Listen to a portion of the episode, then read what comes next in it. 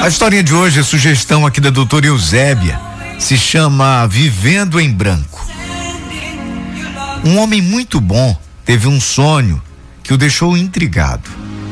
Sonhara que tinha acabado de morrer e, chegando à porta do céu, viu que queria viver ali para sempre. Mas foi recebido por um anjo que fez um extenso questionário a respeito da sua existência. No final, embora demonstrando um profundo respeito pelo recém-chegado, deduziu que ele não estava pronto para entrar. Mas logo eu, replicou o homem. Enquanto estive na terra, respeitei os mandamentos da lei de Deus. Tenho aqui uma lista de todas as coisas boas que fiz.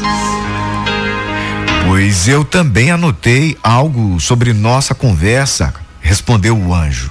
Vamos analisar ambas as listas.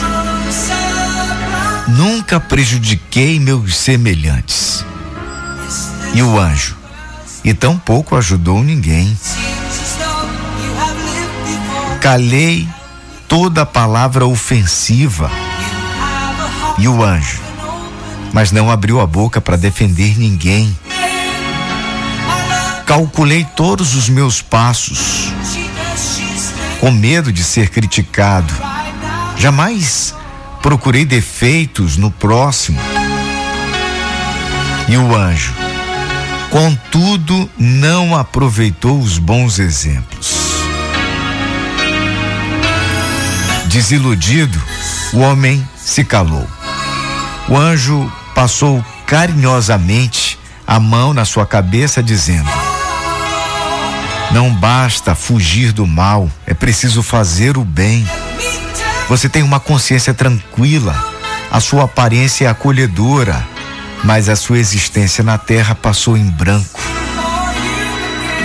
Ele acordou com um susto e a partir daquele momento decidiu mudar as suas atitudes que considerava boas e corretas.